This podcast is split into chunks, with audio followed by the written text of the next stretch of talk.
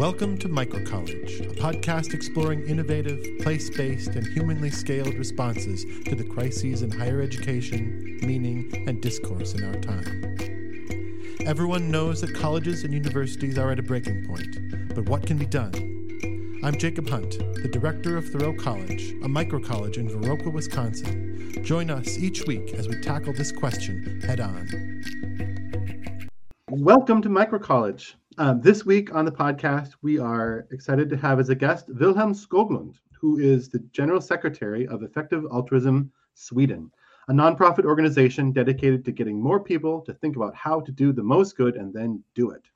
Um, and one of the things we're going to be talking about is a new program um, that that Effective Altruism Sweden uh, is is is launching this year called Future Academy uh, for university students and young professionals. Um, but Vilhelm has also had several board positions with non in the nonprofit sector and is the co-founder of Nema Problema, a nonprofit aiming to facilitate the integration of immigrants through mentoring programs.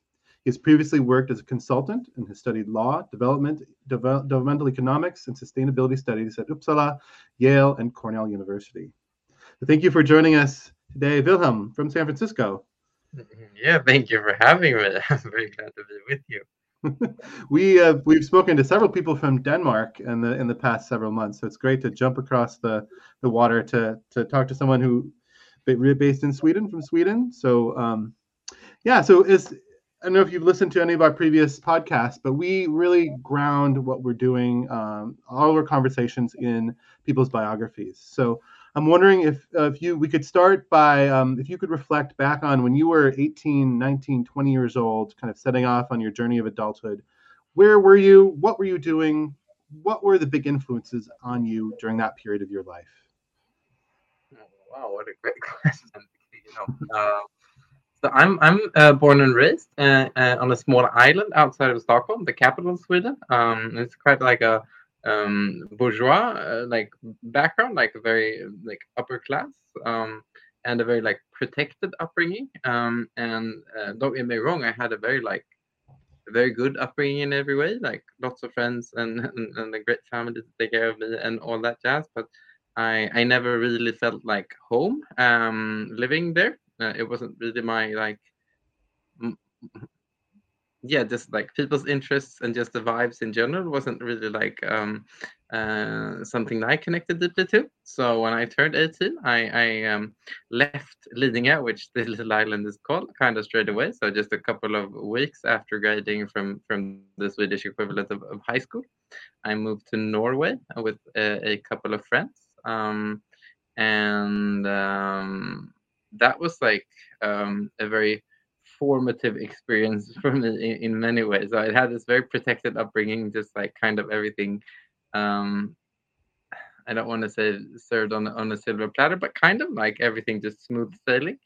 Um, and I just kind of left um, with with two friends, I should say, um, and ended up in Stavanger, a small like coastal city in Norway, um, and did um, like uh, uh, kind of hard hard work for for a year or two. Um, and it was just like connecting to a completely different like part of, of society and just seeing something completely different uh, was was very important both for giving like perspectives on what I want to do in life um, but also just like for, for growing up I think um, taking what care of my kind of work were you doing uh, so lots lots of different kinds of work. In the beginning I was just like um yeah, i was an assistant at a moving firm. So i was just like carrying heavy furniture basically mm. or like construction thingies. Um and then after a while i uh, found a job. I actually briefly worked at a uh, a like uh, chicken like the packaged chickens uh, like for, for sale which was i'm a vegan myself uh, and so it was a, a kind of gruesome experience um, so I had to leave that quite quickly, and then I worked at the um, airport uh, in Stavanger, like this this little town, um, for and I spent almost a year at that at that airport. Um, and it was like it was it was it was it was a good job and, and good pay like wages in, in norway are very very high for for most jobs actually uh, and um like lots of good colleagues and all that jazz but you know just um I most of my shifts started at like two o'clock in the morning or something like that, Wow. and uh, were long. I was like a long commute to, to work and stuff like that. And from from my from my upbringing, it was a very big contrast. Um, and, basically, I did this to like um, save money because I know I wanted to travel. Um, and um, actually, like I had a like a particular like a few things that I wanted to do. I wanted to travel, I wanted to learn English, and I wanted to um, do volunteer work. And it was very hard to find opportunities to do like all of these three things combined. Um, like there was like you could there were many options if you wanted to do one of them, but hard to, to find options for doing all, all three of them. Uh, but eventually, I, I found a program uh, called Up with People. Um, it was actually like an American uh, thing. Um, Yes, I've heard of Up with people. I, I've had a in my career as a high school teacher. I had a, a, a former student who who spent who did up with people, and then eventually um, was doing uh the, the the the advanced work when they went to different cities and set up the performance venues and things. oh wow, that's so cool. Us about up with people. It's an interesting project. Yeah, no, no, I, I, it, it was, it was like, it was truly uh, transformative for me. It's they call it a global education program, and the basic setup is that they bring uh, together. Um, I think in, in my my my class we were uh, over hundred people from like twenty or twenty five different countries, and it was like from Scandinavia, from China, from um, sub-Saharan Africa. Um, from most people were from like um, the largest group was from the United States, but just like kind of all over the place. Um, and we were together for uh, six months, uh, just traveling around. So you were in one city for for a week, and then you moved on to to a different city, and to a different city, and to a different city. Um, and through all of this experience, uh, like we did various different things. So first of all, it was like um, workshops for for the group, uh, like workshops and learning, and like finding your your own values, and um, also like intercultural communication, and just um, uh, self leadership, and also leadership more more generally. Um, but then the, the like the biggest chunk was just like service to the community. So we were in all these different cities. Um, first in the, in the U.S. and then in Mexico, and then in the Philippines. Um, and just very various uh, like varied um, things in, in in voluntary work. So anything from just like um, cleaning up landfills in in the Philippines to volunteering at um, shelters for for harmed animals in in the U.S. and just like very very varied tasks. Um, and uh, yeah, this this was just like. Uh, uh, and also, sorry, I should say that we did like a traveling musical show. So Right. uh, at every at every place we, we came, we put on a show for like the for the local community. Um, and to the extent there were any proceeds, the proceeds would go to like a, a selected um, charity in in the um, community that we went to. Um, and it was yeah, it was just a, a very very cool experience. Like seeing so many different places and just seeing so many like different hard things um and also just like lots of beautiful people doing like extremely um impressive things to help help create a better world. Um uh, so from this like very protected upbringing in this like suburbs of stockholm to seeing so many different things was was truly transformative. Um and i would like mostly seeing um it sounds kind of banal, but but it's really the truth. Is seeing people going through hard times uh, made me uh, like seeing that uh, and contrasting that to just how very good I had it at home uh, and the people around me had it, uh, and how little we seemed to care, even though there was so much just like plain suffering going on in the world. It was just very very uh, very hard uh, in many ways, but also just like um, very important uh, and gave lots of important perspectives. And it was kind of then that I decided that I wanted to dedicate my life to to like helping helping the world somehow. Beautiful. Yeah, in the interviews we've been doing on this podcast, travel comes up frequently as as a key formative experience, and you know, service work and but just immersion in other cultures. It's interesting to see. I think Up with People does that in a unique way um, with performance as well as service work. Yeah. Great to see. sure. Wonderful. Thank you for sharing that. Um, yeah, I think so. So from there, you know, you, you, clearly have, have dedicated your life to various forms of, of service and making the world a better place. Um, I think, you know, I wanted to, to, acknowledge here that we're recording this on the, the 29th of November, um, 2022. And, um, you know, a lot of people may have not heard of effective altruism before. Um, and some of them may have heard about it in, in a way that is in a negative light in the last few months with the, the FTX um, saga Sam Bankman Fried. So I want to give you a chance, Vilhelm, to define effective altruism. What what is what does it mean to you? Why is it inspiring to you? And what are the kind of basic principles of what it is? Mm, yeah, thank you elaborate a little bit on that. So um, I would say that that the the, the core uh, of effective altruism is is trying to answer this question of of how can we do the most good um, while acknowledging that we have uh, limited resources at our disposal and then trying to like take those answers and turn them into into practice so um, a little bit more concretely i would i would try to describe effective altruism as, as two projects so partly an, an intellectual project so um, uh, researchers and research institutions and just like a community of people who are really thinking carefully about how can you uh, do the most good. Um, and then uh, a practical project of, of, taking those insights and, and translating into action. Um, and obviously, this notion of doing good will be like different for different people depending on your your morals uh, and your beliefs about the world. Um, and I think a very uh, a very important uh, and one of the key things that attracted me to effective altruism was like not being um, like the phrase is, is cause neutral. So not coming into it having decided that like i know that i want to be working on uh, climate change or animal welfare or um, gender inequality or racial inequality or something else like don't get me wrong those are all very important issues but i i am i am very i think this idea of just like i want to help as many people as possible um, how, how do I think I can I can do that um, while living a flourishing life and, and taking care of myself?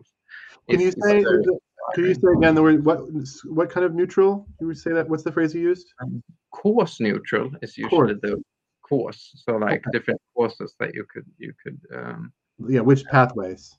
Yeah, exactly, exactly. Okay. So climate change would be one course, or gender inequality would be one course, or racial inequality, or or, or uh, yeah, the different venues of doing good. So for me, for me myself, um, I um, my career started uh, with running, uh, uh, starting and running a nonprofit called Nema Problema.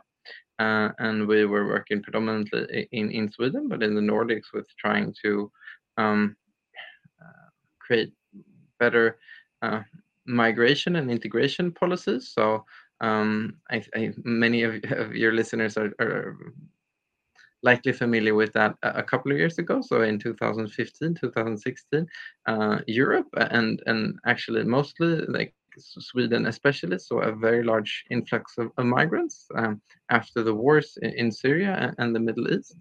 Um, and that created um, some challenges for, for Swedish society. So trying to help help with that particular um, problem. Um, and like the I don't know what the word would be in English, but like the generating principle for me to wanting to work with that was kind of just like I want to help people, and then this like thing happened to be in front of me, and I'm very proud of all the things we did, and I do think we helped a lot of people here in Sweden. I'm very proud of the things that Nema Problema continues to do now without me, but taking a step back, it seems kind of obvious to me that if I'm thinking more carefully about like how can I actually help most people rather than just like what am i attracted to what's what's like mm-hmm. in front of me right now i think i could have done done more uh, for uh, to help more people um yeah. So so just just to clarify so you you were you know there was a, an emergent situation right? There was a crisis presented by this this this influx of migrants which was in you know particular situations in syria and other countries. Um, and and so the things you were doing were what what sort of things were, were was Nema Problema doing? Uh, so Nema Problema, our main uh, our main intervention, uh, as it turned out, like we did different things at the beginning, trying to see what worked and what, what didn't work as well. Um, and in the end, our, our main intervention was um, providing mentorships for for refugees and other migrants who um, had problems finding relevant work in Sweden. So either not being able to find any type of work uh, or finding work, but work that was clearly under their competencies. So like the traditional story of the doctor working as a taxi driver. Um, and um, yeah, I'm um, like for several reasons. I think like um, an, an important aspect of the intervention was not only like helping migrants uh, uh, or immigrants to Sweden to to to find a way into Swedish society, but also like uh, helping helping native Swedes like myself to to integrate into like the future um, Swedish uh, society, which like uh, like it or not would be more multicultural. Uh, um, and um, yeah, so trying to like make sure to facilitate that that um, dual process, uh, but like obviously mostly working with helping the migrants find work. So great. I understand. You know, stepping back um, from that immediate situation. Um, so from an effective altruism perspective, there might be a different way to look at that situation, or or the allocation of your time, the resources that you're using to to make an impact. How how would that be different when we bring in effective altruism into the picture, or would it? So yeah, so that's an excellent question. So I, I should say that I, I think it's very important to just be a, a a good citizen, and I don't think that one should always trying to like optimize or think like am i doing the most effective thing or like something like that i think it's just like it's really really important to just like try try to be kind and try to help people and i still designate a lot of my time to doing like helping Nema Problema, for example, or, or similar things. Um, but but with my my in, in my case, it, it's predominantly affected my, my career choice and and how I choose to donate money. So I have like these are resources that I have decided that I want to do good for the world with, and and rather than just like um, picking like how to do good, more like by um, by like following my intuitions maybe, or just like random circumstances, trying to think strategically, talk to people, read and learn about how could I help help most people. Um, hmm. so yeah, I, I like I think it's very interesting if you if you talk to people about like uh, let's say someone's buying a new computer. Like most people will spend like a good amount of time researching which computer is best. Like how do i get my like best bang for buck or whatever. Like when choosing what what charities to donate to people seem to be much less like careful with with making sure that they do an, an informed choice. Um, and mm-hmm. i think that's interesting because there is really good like reason to believe like multiple studies showing that different interventions seem to just have very large differences in how many people they actually help. And I do believe that most people want to help as many as possible. So it seems kind of strange that we're not engaging more like critically with in these types of situations. Mm. Um, and then similarly with your career, like I wanted to help as many people as possible. I didn't necessarily want to work with migration and integration. Like it was very fun work, and I'm like like I said, I'm I'm glad that I did it. But it, it wasn't like I was married to that idea from the beginning. Uh, and I do think that if I'd taken a more a more um, neutral stance, I could have helped more people. So just um, I think there are some heuristics that you can use and that come from from effective altruism. So uh, usually, if you want to help people, it seems to make sense to do that in a setting where there might be like less abundant resources. And like Sweden is a society where we have very good social welfare in Sweden, um, and like most people in Sweden are well off. Even people in Sweden who are are like going through hard times. Don't don't get me wrong, like they're they're struggling, but but even like even they seem to, uh, in relation to people in other parts of the world, um, be in a pretty good position and and pretty privileged. Um, so just like thinking about could I expand my my like uh, sphere of compassion to to other uh, people in other parts of the world, I might be able to to help even more. Uh, or if I uh, expand my compassion to, to future generations, let's say, uh, who are disenfranchised today for, for several different reasons, maybe I could do even more. Like you won't have as clear intuitions for helping those people because they're not like right there in front of you. Um, but nonetheless, I think um, it's like important considerations if if you do want to um, to do as much. Yeah. So you mentioned the word intuition there. It does seem that part of the part of the insight that effective altruism is trying to bring is our counterintuitive answers sometimes, right? Um, the other thing that's striking from from the little bit of reading I've been able to do about effective altruism is there's um, part of the story seems to be you know combining head with heart, right? Um, mm-hmm. Which is interesting. You know, that part of the the inspiration for Thoreau College, um, the the Waldorf School movement talks about head, heart, and hands, right, as parts of the holistic curriculum, right? Thinking, feeling, doing, basically. Um, and it's also um, that that same you know uh, Trinity shows up in the in the the Danish folk high school movement, right? And Grundtvig and the and the, the folk school the folk high school talks about head, heart, and hands in various ways. And so, my understanding, and tell me if I, I'm I'm I've got this wrong. Um, so the idea that that ultra uh, effective altruism starts with is that a lot of um, charitable work, you know, service is sort of heart driven right? You're responding to what's in front of you, the particular refugees, the particular suffering animals, whatever. Um, but that perhaps by bringing thinking, right, quantitative reasoning, logic, kind of, um, you know, many orders down the road, kind of cause and effect, that the impact could be bigger. Is that is that right? Uh, yeah. So I, I think I think like um, while stressing that you still need to have your heart in it if that makes sense um so i think that seems like a fair description like so many amazing people are like really really trying to help the world uh, and i think that, that many of them could help the world even more if they if they uh, engage in more critical thinking sometimes and that that includes myself so like i'm not trying to say that i'm, I'm better than other people but but i would say that that's that's like uh a, a good outline of everything. Um, and and I think another important aspect is this just like um, trying to to um, like I don't know if that's uh, using your head or using your heart, but but trying to like explore your morals and and like to see to what extent it's it's relevant for you to to expand uh, like the, the, the, sphere of beings that you care about and try to help. Like in, in my mind that feels like or like in me that feels like that's more more hard work like realizing that oh wow i actually i actually do care about non-human animals um i actually do care about um like my children and they will likely care about their children and they will likely care about like you know all of these things sure uh, I think that's an incredibly important part of, of effective altruism as well. It's an expansion of moral imagination, right? That there's you can have some it takes some effort to to imagine beings that you're not immediately interacting with at the moment if they're in the future or they're far away or they're or they're or they're you know non-human in some way yeah.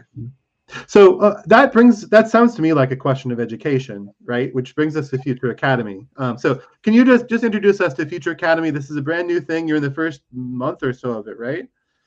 Yeah, so I think we're we're two months in now, but it's the first cohort or first class that's that's going through the program right now. So um, well, basically, it's um, it's a fellowship program. Is what you would call it when I try to translate from Swedish, at least, um, for uh, students and young professionals from from anywhere in the world.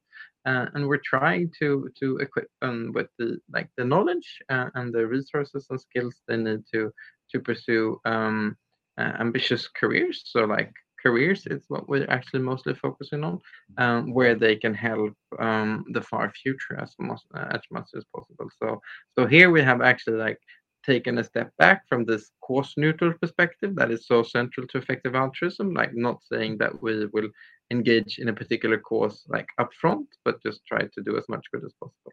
And that is because because me and myself, um, me myself and some of my um, co-organizers happen to think that many of the most important ways of, of helping the world is actually like looking towards future generations and trying to avert some of the challenges that um, will predominantly bear down on on our our um, grandchildren. Um, um, so yeah, uh, and the program consists it's it's six months long and it consists of, of four uh, we're calling them impact summits, which is a fancy fancy way of saying like weekends in in Stockholm.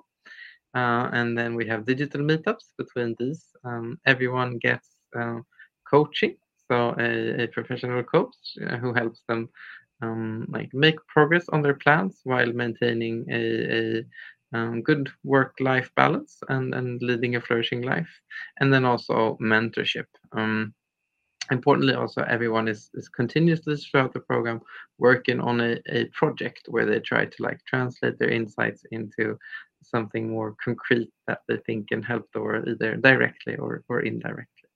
Mm-hmm. So who, who is participating in this? How many are there and where are they from and, and what are they why are they doing it? Good question again. Um, we have 26 fellows uh, right now, so 26 participants, and they are from um, oh I should I should know this 13 or 14 different countries. So um, for uh, like for obvious reasons, like me being or based in Sweden and the and effective altruism in Sweden being based in Sweden, and like the largest group is is Swedes uh, and people from the Nordics, so Norway and Finland as well.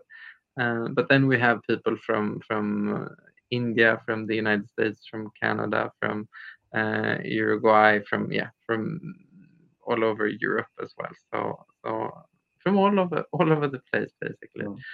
Um, and um, they are most people are uh, either like in their later years of university or just graduated um, and everyone is uh, like i think people have different reasons for applying. Some people have like a pretty like particular idea or like particular like track they want to pursue and they want like help in in furthering that um, that um, particular like ambition. Um, others are more like oh man i'm facing this like like they know they want to be doing good but they don't know how and they feel like they're not getting any guidance from from their university or from like their their more common circles so they're looking for for guidance in this this very tricky question um, basically.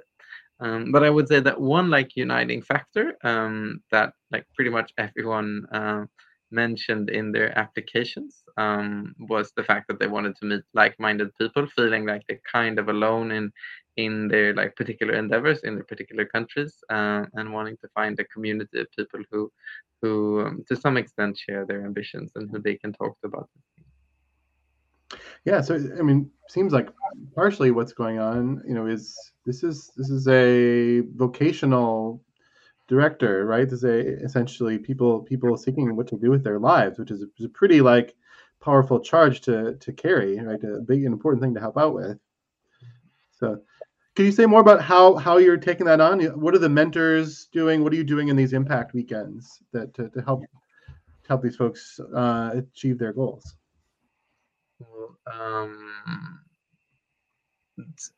I, I, I, should say that right off the bat. But I am not the one who's doing most of the talking. So we have tried to bring in um, faculty members from like various different disciplines. So both with regards to like uh, people's with expertise in different uh, cause areas. So like uh, climate change mm, risks related to to pandemics and and um, other biological risks um, uh, risks stemming from from emerging technologies um, and risks stemming from great power conflict and and so on uh, but then also people from different um, different what what you say like paths. So people from academia, so researchers, people from from policies or decision makers, and, and entrepreneurs that started their own companies and that are doing good things to help the world. Um, and it's so like trying to bring in um, role models and and and uh, leading figures from different from different fields of society to to to impart knowledge but i think more importantly to to inspire and like show what is possible and and give someone like something some like um, paths that you could follow basically like trying to help people see what's actually possible and and, and what they can do um, and we're trying very carefully to not be like prescriptive in any way saying like mm-hmm. this is what you should be doing but giving people tools and frameworks um, to to make uh, like sound decisions and don't get me wrong it's like we obviously have our ideas. I'm not saying that like uh, it's completely up in there. We're like proposing that like these are heuristic you, you could use for, for making an important distinction and obviously we've created the curricula to some extent we've been doing some some pre-screenings of what what we think seems to be some of the most pressing things that you could be working with but as I said, we're really trying to to help people to to make an informed decision by themselves. Um, and um, I like there's three main parts of of the of the um, um, of the program like that are that's running through everything. Um, so it's this thingy of, of moral um, exploration um, that I talked to uh, earlier. So like just really trying to get uh, fellows to to grapple with these questions of like what do I actually care about and what do doing good actually mean to me. And it was really cool. We had our first impact summit almost a month ago now, and just like uh, seeing some of the people just like realizing that this is a question for the first time. Like i remember having that like insight for myself just like wow i've never thought about this but like what does doing good actually mean to me? And just like having them come up with rather different answers from what they came to the summit with was was very inspiring. So exploring your morals and then uh, trying to cultivate truth seeking beliefs. So um, there's a fantastic book that um, um, it's called Scout Mindset, written by Julia Galef, um, and it makes a distinction between between soldier mindset being uh, the mindset that we're kind of often in uh, as human beings where like you have a particular belief and um, like your relation to that belief is like being a soldier like you want to defend that belief no matter what. If mm-hmm. someone attacks your beliefs you're gonna like dig a ditch around them and you're gonna like stand back and you're gonna throw grenades or whatever. Like you're gonna be like really really like harshly defending those beliefs um, and I don't think that's the best way to go about if you want to get like an accurate picture of the world. Instead, what Julia proposes uh, is that you engage in scout, scout mindset. So, like, mm-hmm. if you see that someone disagrees with you, that seems like something you should be curious about. That seems like something, wow, hmm. If, if you want to have like the most accurate map of the territory, like the territory here being the world, I guess, like actually engaging with people who believe different things from you seems so important. So trying to teach some of like techniques for for actively engaging in truth seeking um, uh, behavior. And then the last, and like I should also say that a big component of, of the truth seeking part of the curricula is like actually introducing people to some of the uh, these important ideas. So like um, what are the most crucial concerns when it comes to effect of uh, to um, climate change um, or when it comes to emerging technologies and so on and so forth. And then the last component is just um, uh, we're calling it development and well-being, I guess. Um, so uh, like there's so many things that you can do to create a better world, and I know for myself, and it seems to be like a, common theme with many people who want to be doing like helping the world. It can feel kind of overwhelming, and lots of people just struggling with burnout and not being able to take care of themselves um, while uh, while trying to, to help others. And I think that's bad in and of itself. One should take care of oneself, but I also think that's suffering too, right? yeah, exactly, exactly. So that's the last, the last thing, um, and um, that's what, what does that look like? What, what is, what do you do in that phase, that part? That part. So it's um, like I would say that the most important aspect of the program here is that the uh, all fellows are equipped with a, a personal coach who who helps them particularly with it because people have so like so different uh, needs. Some people actually like um, some people are working too much and should be working less. Other people have like problems with procrastinating and then like beating down on themselves. So that's not as much part of the like uh, group curricula, and it's more something that that they explore um, by them uh, by themselves in the in, in the um, in the coaching sessions. Um, we do do some things, uh, and that is just like um, during these impact summits, we try to uh, introduce uh, good habits and also just like establish a culture of like make sure to take care of yourself. So uh, yeah, there's four main rules for for all the summits, and one of them is just like take care uh, of yourselves for all our sake. Like just making sure that if you need some air, like make sure to go grab some air. Like no one will, no one will think less of you, and also everything is like voluntary and stuff. Like mm-hmm.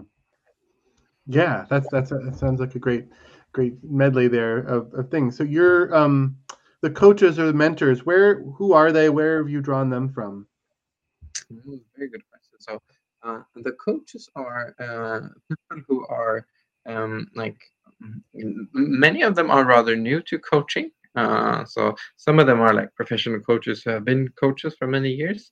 And before the program, we had a um, a I don't know what to call it really, but like a um, a program for the coaches to make sure that they like were in the right uh, mindset for for taking on this this uh, important task. Um, but they are themselves uh, mostly rather young people who uh, have an interest in personal development and who are like um, uh, and who have designated significant time to, to trying to help the world um, and most of them are like a few years ahead of, of our of our uh, fellows uh, in those endeavors. Um, so again this is like it's 10 people from from all over all over the world uh, differing ages but most of the people are, are rather young um, who have some experience with coaching and who are helping in this this endeavors. I was very yeah lots of people signed up to to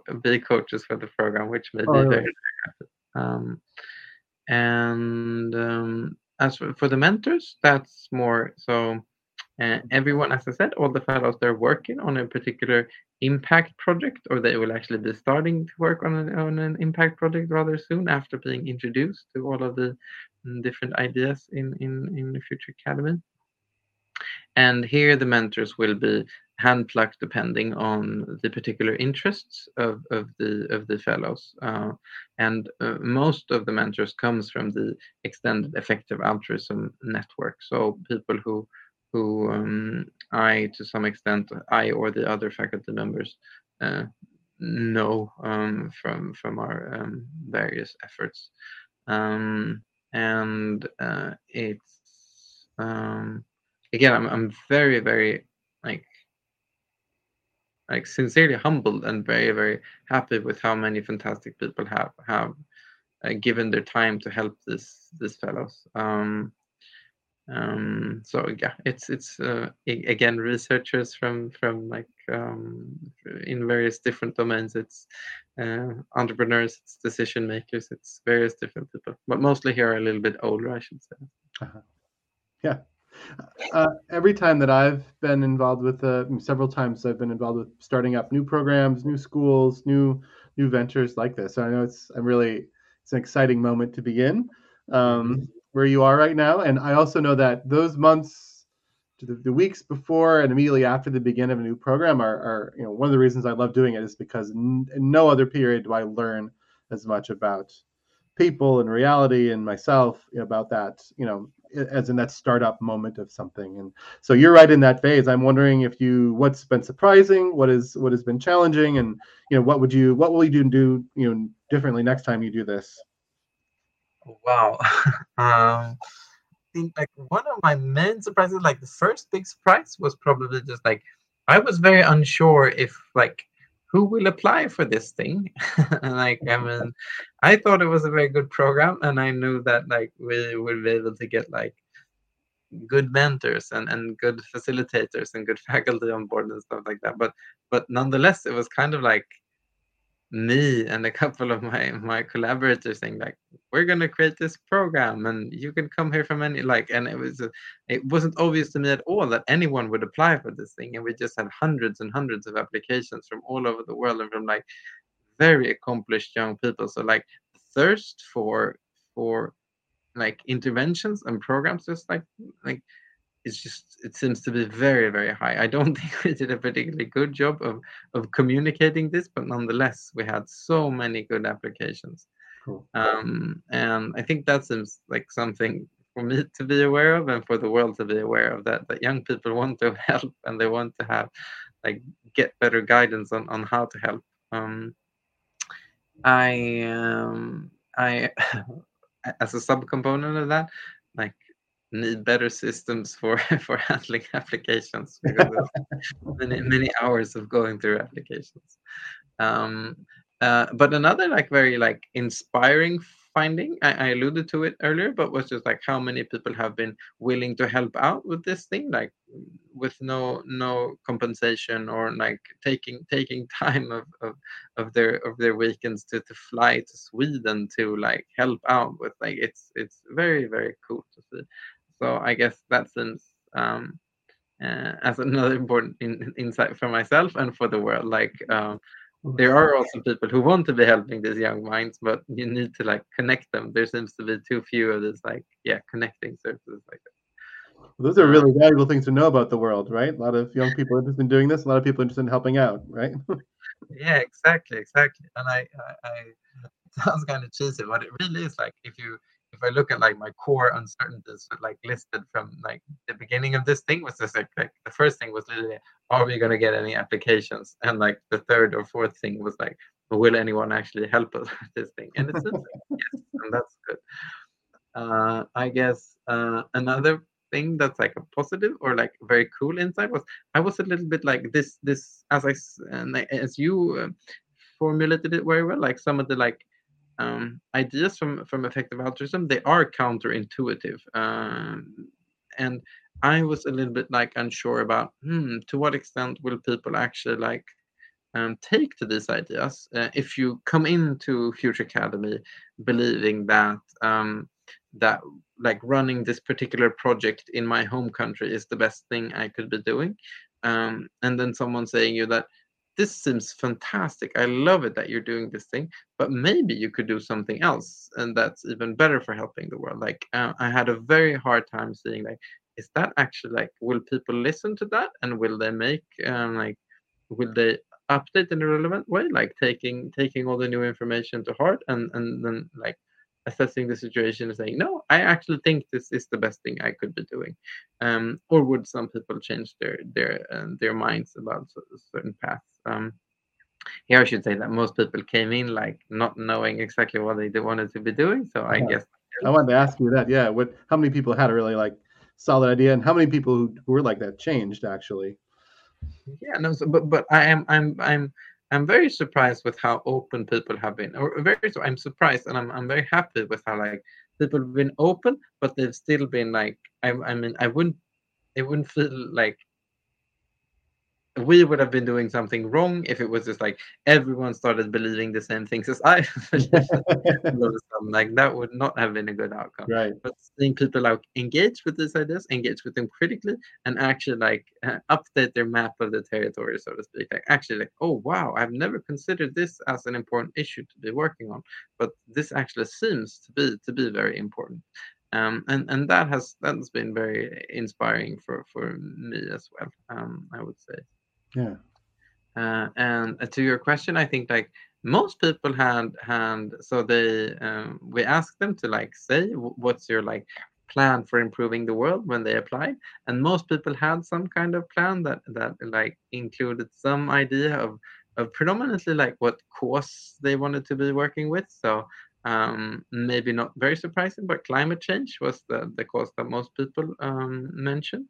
Um, and I um, but but then like in like some were very like they had a very specific path. They like knew this is the organization i want to start and this is like what the five next years is going to look like and other people were like this.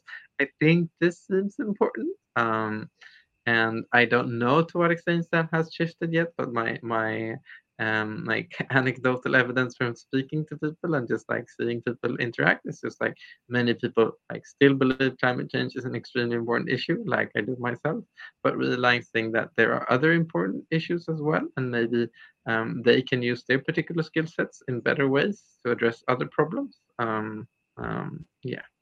Yeah.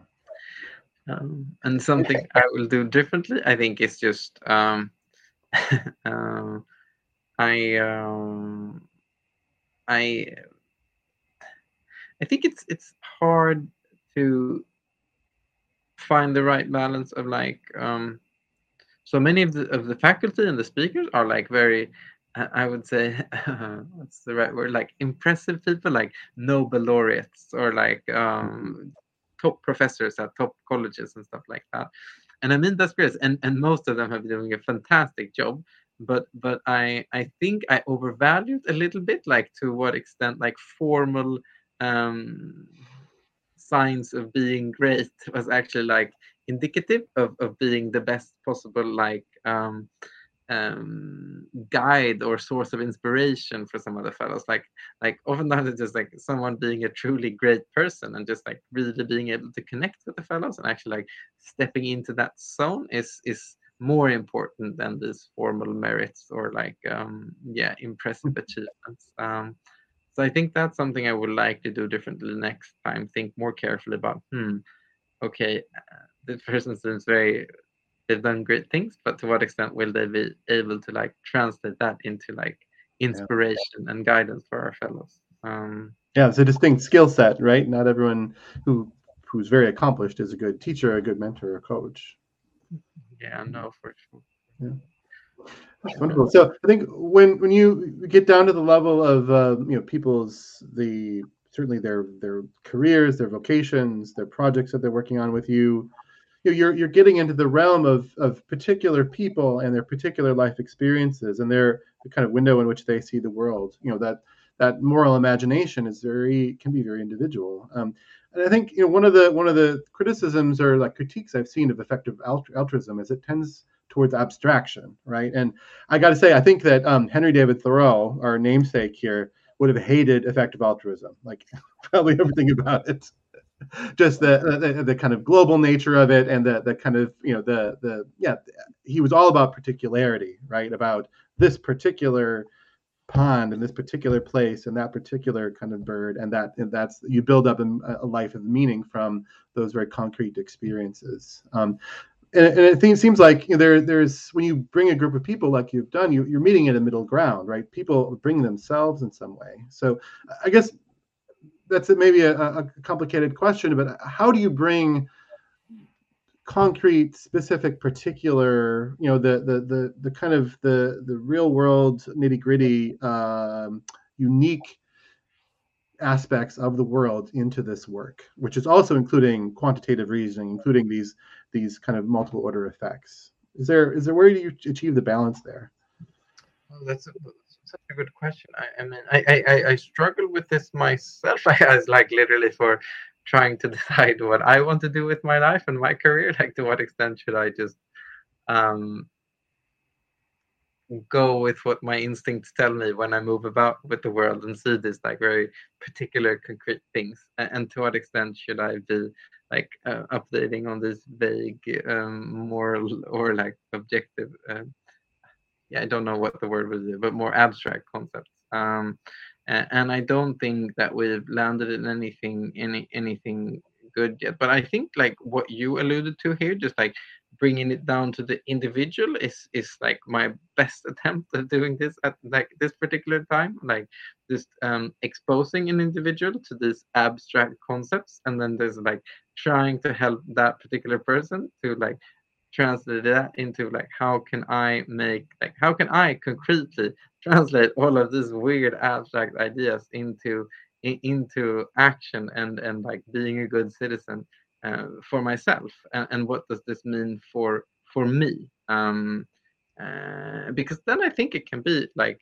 kind of kind of concrete. So so like if, if i use myself as an example like trying to with grappling with all of these different ideas of how can i do the most good to help the world and then like coming to realize that i actually think like trans like um imparting some of these uh, ideas uh, to to young people from all over the world seems to be one of the best things I could be doing. Um, and that feels very concrete. And I'm I'm a very concrete person myself. I have a I have a really hard time just engaging with with the abstract concepts. Uh, but then it's like I don't know this kind of duality between like looking up every once in a while and being like, hmm, this sounds like good idea. But then actually like being down on the ground is very important. And I should also say that I I um I. Uh, I, I share the criticism of effective altruism, not necessarily being too abstract, because I do think that uh, like effective altruism oftentimes um, not I don't know if that's true. Uh, but like do a pretty good job of actually trying to like be more concrete. So what does that mean in terms of like how you should you should go about your life? Um, but there's something with this like not always feeling like it's in tune with with what going what's going on on on the ground. And like maybe there's like a, a slight disconnect between the between the like the trying to give specific advice and like but how does that advice actually like line up with reality? Reality being very messy and, and hard and like human emotions and human intuitions like will inevitably play a very important part in this and, and from my perspective should play an important part of this that like that you could contest but um yeah so a very dis- dissatisfying answer but i think just like trying to bring it to the individual would be my like best idea for how to go about this. Are you familiar with with henry david thoreau? Have you read walden or any of his, his other texts? Yeah i read walden many years ago. I, I should confess but, but nonetheless um, just a, a, particular example is coming to mind that that you know that as I was thinking about this interview and about effective altruism came to mind. I mean, he was famously uh, kind of the the person who coined the, the the word, if not the practice, of civil disobedience. Right? Mm-hmm. He you know he rather went to spent the night in jail rather than paying the tax.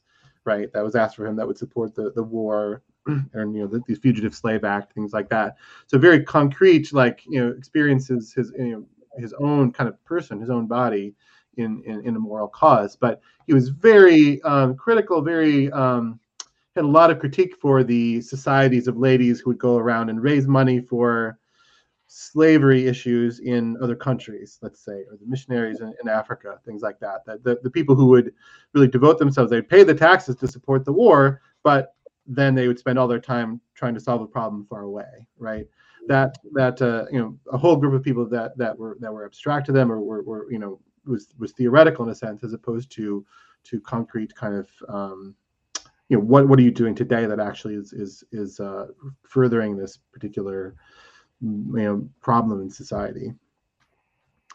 Um, but yeah, I guess uh, for me, a question that I have that arises from that when, when I think about um, positive impacts on the world, um, the concrete is very important because that's that's that is a very like important way to, to judge what is effective, right? If if there is, um, you can see the impacts, you can you can talk to someone about it in, in your daily life. Um, and also just for sensing what's important. So I'm wondering how you guide your your students there to, you know, uh, as they choose different courses, right? Different different kind of issues to to engage with. You know, where where do, where does that um, what is the data? Where does the input that that allows them to to choose this and not that? Um, beyond numbers, I mean, there's something there's something personal and something um, kind of I guess intuitive to use a word we've mentioned before in that it seems like. Yeah. Um, so I would say like um, first of all, I just think like I would be very curious to hear about what what Thoreau had to to say about effective altruism if he yeah. would have been with us today. Um, but but I actually think there's like oftentimes a surprising amount of overlap between someone like the the, the main uh, like the main criticizers of effective altruism and effective altruism in the sense that like people who just I just think thinking carefully about how what does actually mean to lead a good life? Like that's just yeah. making so much progress on this particular like I, i'm i'm i'm much more interested in someone asking themselves the question how could i do the most good than like getting someone to arrive at a particular answer of that question. Um so yeah just wanted to say that first.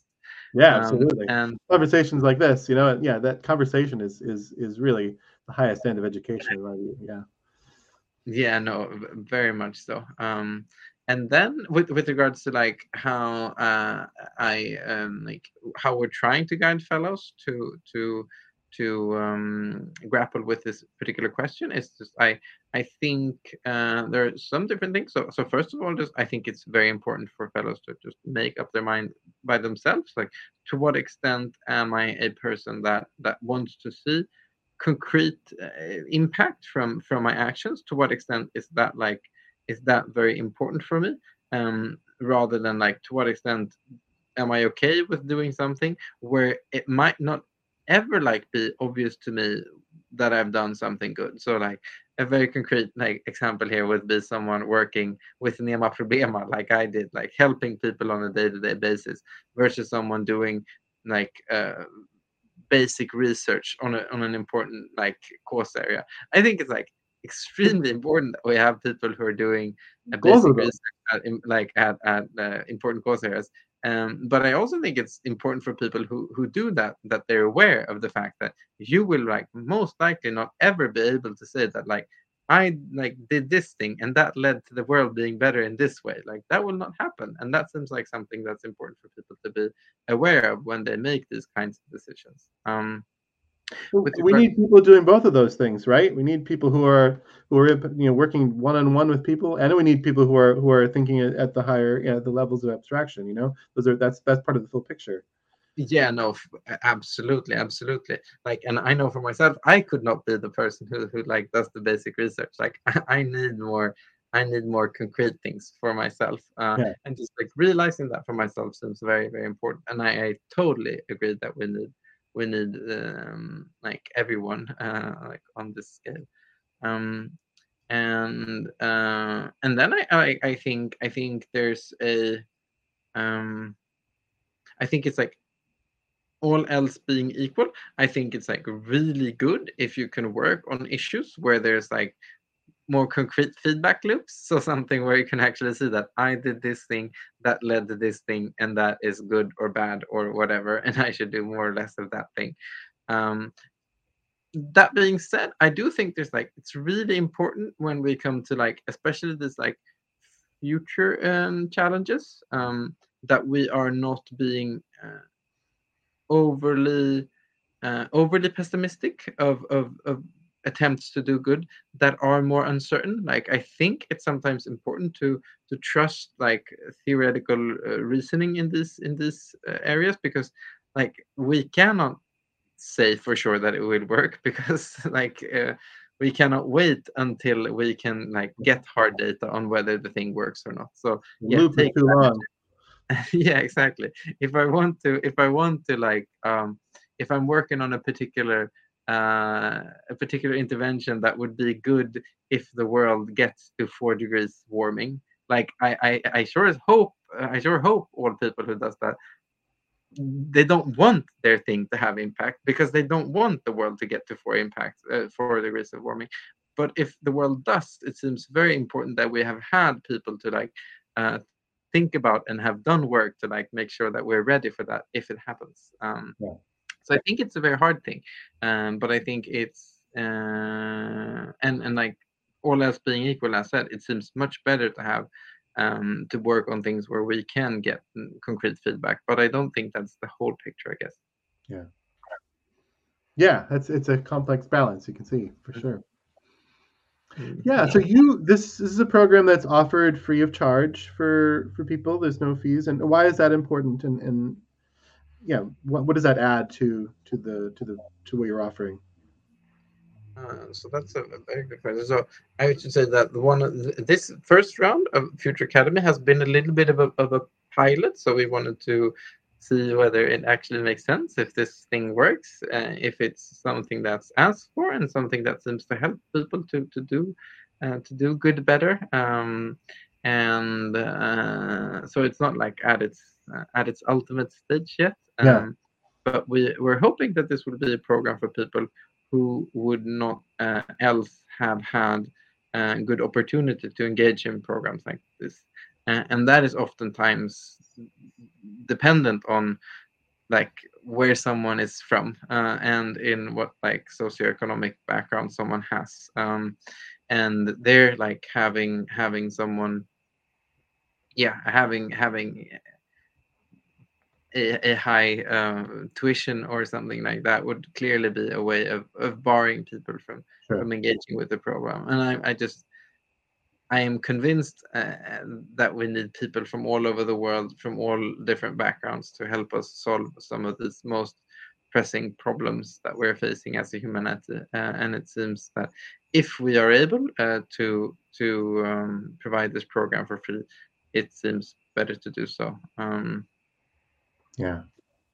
Yeah, I think that that's uh, it reminds me of um, you know part of our inspiration is Deep Springs College where I went to school in in California, which is a micro college that is also is, is free of you know, no room, board, and tuition. It's, it's totally paid for um, for you know, 12 or 13 students each year, and you know with the goal of, of, of service, you know, creating service to humanity. Um, and and there's a real charge that goes out of that, right? This is this is a this is a gift that is paid back through your through your service in the world, and, uh, that that's a, a, paying paying it forward. You could say is one way to think about it, and um, I think with with such a distinctly like service oriented project as the one you have here, that's it makes a lot of sense. That's a beautiful way of phrasing it. I, I might actually steal that. paying it forward seems uh, seems very right to me. Um, yeah.